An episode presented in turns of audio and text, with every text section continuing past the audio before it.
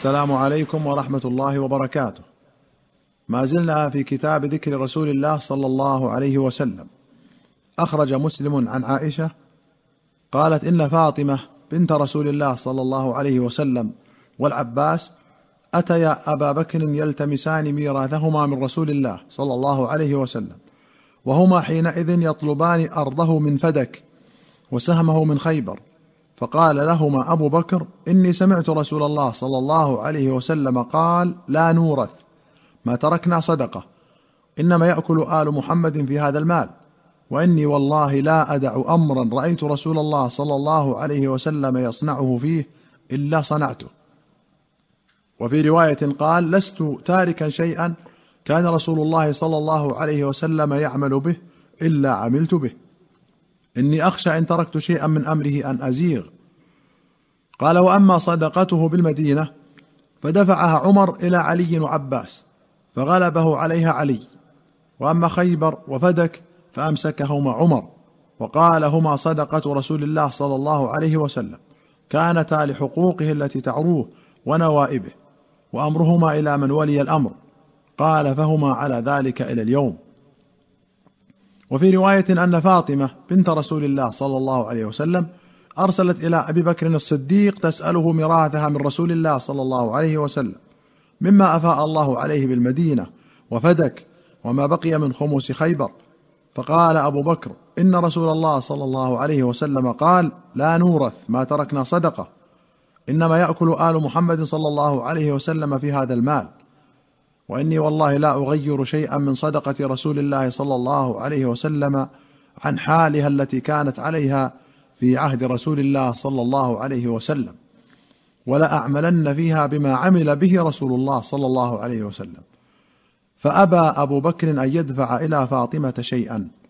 فوجدت فاطمة على أبي بكر في ذلك. قال فهجرته فلم تكلمه حتى توفيت. وعاشت بعد رسول الله صلى الله عليه وسلم ستة أشهر. فلما توفيت دفنها زوجها علي بن أبي طالب ليلا ولم يؤذن بها أبا بكر وصلى عليها علي. وكان لعلي من الناس وجه حياة فاطمة. فلما توفيت استنكر علي وجوه الناس فالتمس مصالحة أبي بكر ومبايعته ولم يكن بايع تلك الأشهر. فقال رجل للزهري فلم يبايعه علي ستة أشهر فقال لا والله ولا أحد من بني هاشم حتى بايعه علي. فلما رأى علي انصراف وجوه الناس عنه ضرع إلى مصالحة أبي بكر. فأرسل إلى أبي بكر ائتنا ولا تأتنا معك بأحد. وكره أن يأتيه عمر لما علم من شدة عمر. فقال لا تأتهم وحدك. فقال أبو بكر والله لآتينهم وحدي ما عسى أن يصنعوا بي. فانطلق أبو بكر فدخل على علي. وقد جمع بني هاشم عنده فقام علي فحمد الله وأثنى عليه بما هو أهله ثم قال أما بعد فلم يمنعنا أن نبايعك يا أبا بكر إنكارا لفضيلتك ولا نفاسة عليك بخير ساقه الله إليك. ولكن كنا نرى أن لنا في هذا الأمر حقا فاستبددتم علينا.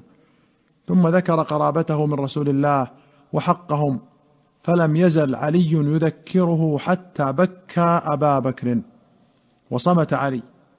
فتشهد أبو بكر فحمد الله وأثنى عليه بما هو أهله ثم قال أما بعد فوالله لقرابة رسول الله أحب إلي أن أصل من قرابتي. وإني والله ما ألوت في هذه الأموال التي كانت بيني وبينكم عن الخير. ولكني سمعت رسول الله صلى الله عليه وسلم يقول لا نورث ما تركنا صدقة. إنما يأكل آل محمد في هذا المال. وإني والله لا أدع امرا صنعه رسول الله صلى الله عليه وسلم إلا صنعته إن شاء الله. وقال علي موعدك للبيعة العشية. فلما صلى أبو بكر الظهر أقبل على الناس يعذر عليا ببعض ما اعتذر به. ثم قام علي فعظم من حق أبي بكر وذكر فضيلته وسابقته. ثم قام إلى أبي بكر فبايعه. فأقبل الناس على علي. فقالوا أصبت وأحسنت. وكان المسلمون إلى علي قريبا حين راجع الأمر المعروف رضي الله عنهم أجمعين. وأخرج البخاري عن عمرو بن الحارث أخي أم المؤمنين جويرية بنت الحارث قال ما ترك رسول الله صلى الله عليه وسلم دينارا ولا درهما ولا عبدا ولا أمة ولا شيئا إلا بغلته البيضاء التي كان يركبها وسلاحه وارضا جعلها لابن السبيل صدقة. وأخرج البخاري ومسلم عن عائشة أن أزواج رسول الله صلى الله عليه وسلم حين توفي أردنا أن يبعثن عثمان إلى أبي بكر يسألنه ميراثهن. فقالت عائشة أليس قد قال رسول الله صلى الله عليه وسلم لا نورث؟ ما تركنا صدقة. وأخرج البخاري ومسلم عن أبي هريرة أن رسول الله صلى الله عليه وسلم قال لا تقتسم ورثتي دينارا ما تركت بعد نفقة نسائي ومؤونة عاملي فهو صدقة. وفي رواية أنه قال لا نورث ما تركنا صدقة. وأخرج الشيخان عن مالك بن أوس بن الحدثان قال أرسل إلي عمر فجئته حين تعالى النهار فوجدته في بيته جالسا على سرير مفضيا إلى رماله متكئا على وساده من أدم. فقال لي يا مال إنه قد دف أهل أبيات من قومك وقد أمرت فيهم برضخ أي عطاء قليل فخذه فاقسمه بينهم. قلت لو أمرت بهذا غيري؟ قال فخذه يا مال يعني يا مالك. قال فجاء حاجبه يرفع. فقال هل لك يا أمير المؤمنين في عثمان وعبد الرحمن بن عوف والزبير وسعد يستأذنون؟ قال نعم. فأذن لهم فدخلوا فسلموا وجلسوا. ثم جلس يرفع يسيرا ثم قال هل لك في عباس وعلي؟ قال نعم فأذن لهما. فقال العباس يا أمير المؤمنين اقض بيني وبين هذا.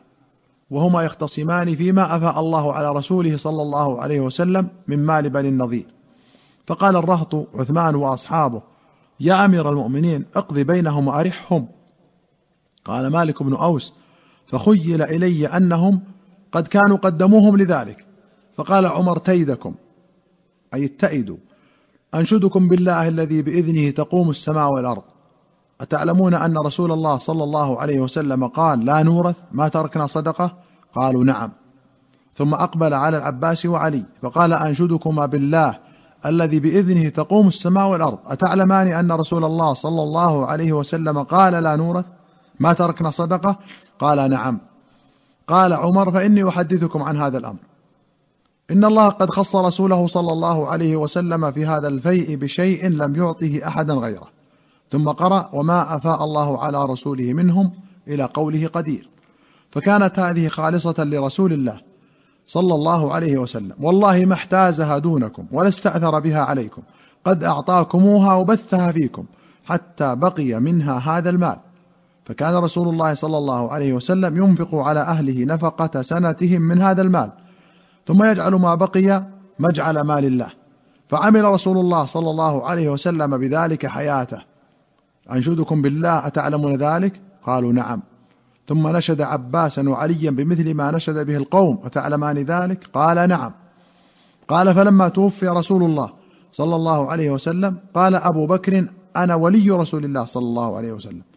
زاد في رواية فجئتما تطلب أنت ميراثك من ابن أخيك ويطلب هذا ميراث امرأته من أبيها.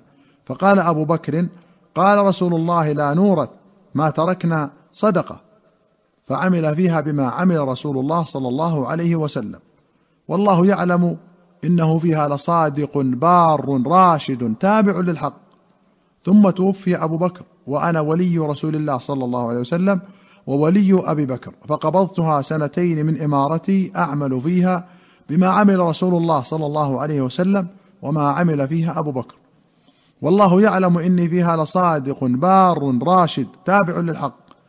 ثم جئتني أنت وهذا وأنتما جميع وأمركما واحد. فقلتم ادفعها إلينا. فقلت إن شئتم دفعتها إليكم على أن عليكما عهد الله وميثاقه لتعملان فيها بما عمل فيها رسول الله صلى الله عليه وسلم وبما عمل فيها أبو بكر وبما عملت فيها منذ وليتها. فقلتما ادفعها إلينا فبذلك دفعتها إليكما. فاشهدكم بالله هل دفعتها إليهما بذلك؟ قال الرهط نعم. ثم أقبل على علي وعباس فقال أنشدكما بالله هل دفعتها إليكما بذلك؟ قال نعم. قال فتلتمسان مني قضاء غير ذلك؟ فوالله الذي بإذنه تقوم السماء والأرض. لا أقضي فيها قضاء غير ذلك حتى تقوم الساعة. فإن عجزتما عنها فادفعاها إلي فإني أكفيكماها. وفي أخرى وأن عمر قال كانت أموال بني النضير مما أفاء الله على رسوله صلى الله عليه وسلم مما لم يوجف عليه المسلمون بخيل ولا ركاب فكانت للنبي خاصة فكان ينفق على أهله نفقة سنة. وفي أخرى ويحبس لأهله قوت سنتهم وما بقي جعله في الكراع والسلاح عدة في سبيل الله. بهذا نأتي على نهاية هذه الحلقة. نستودعكم الله إلى حلقة قادمة إن شاء الله. والسلام عليكم ورحمة الله وبركاته.